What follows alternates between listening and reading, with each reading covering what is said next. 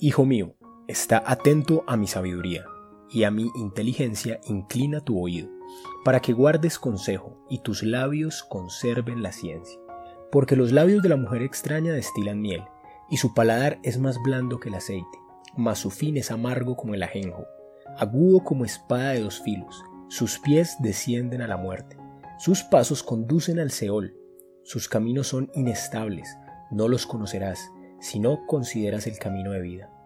Ahora pues, hijos, oídme, y no os apartéis de las razones de mi boca, aleja de ella tu camino, y no te acerques a la puerta de su casa, para que no des a los extraños tu honor, y tus años al cruel.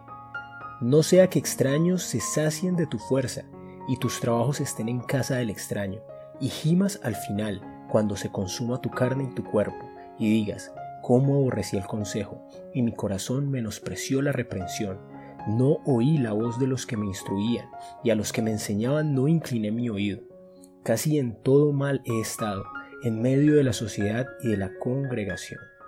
Bebe el agua de tu misma cisterna, y de los raudales de tu propio pozo.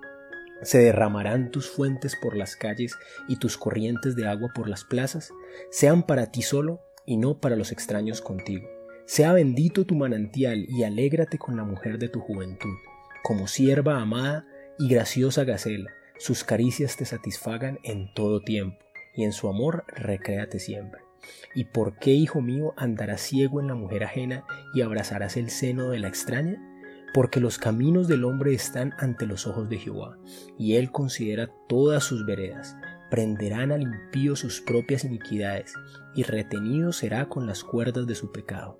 Él morirá por falta de corrección y errará por lo inmenso de su locura.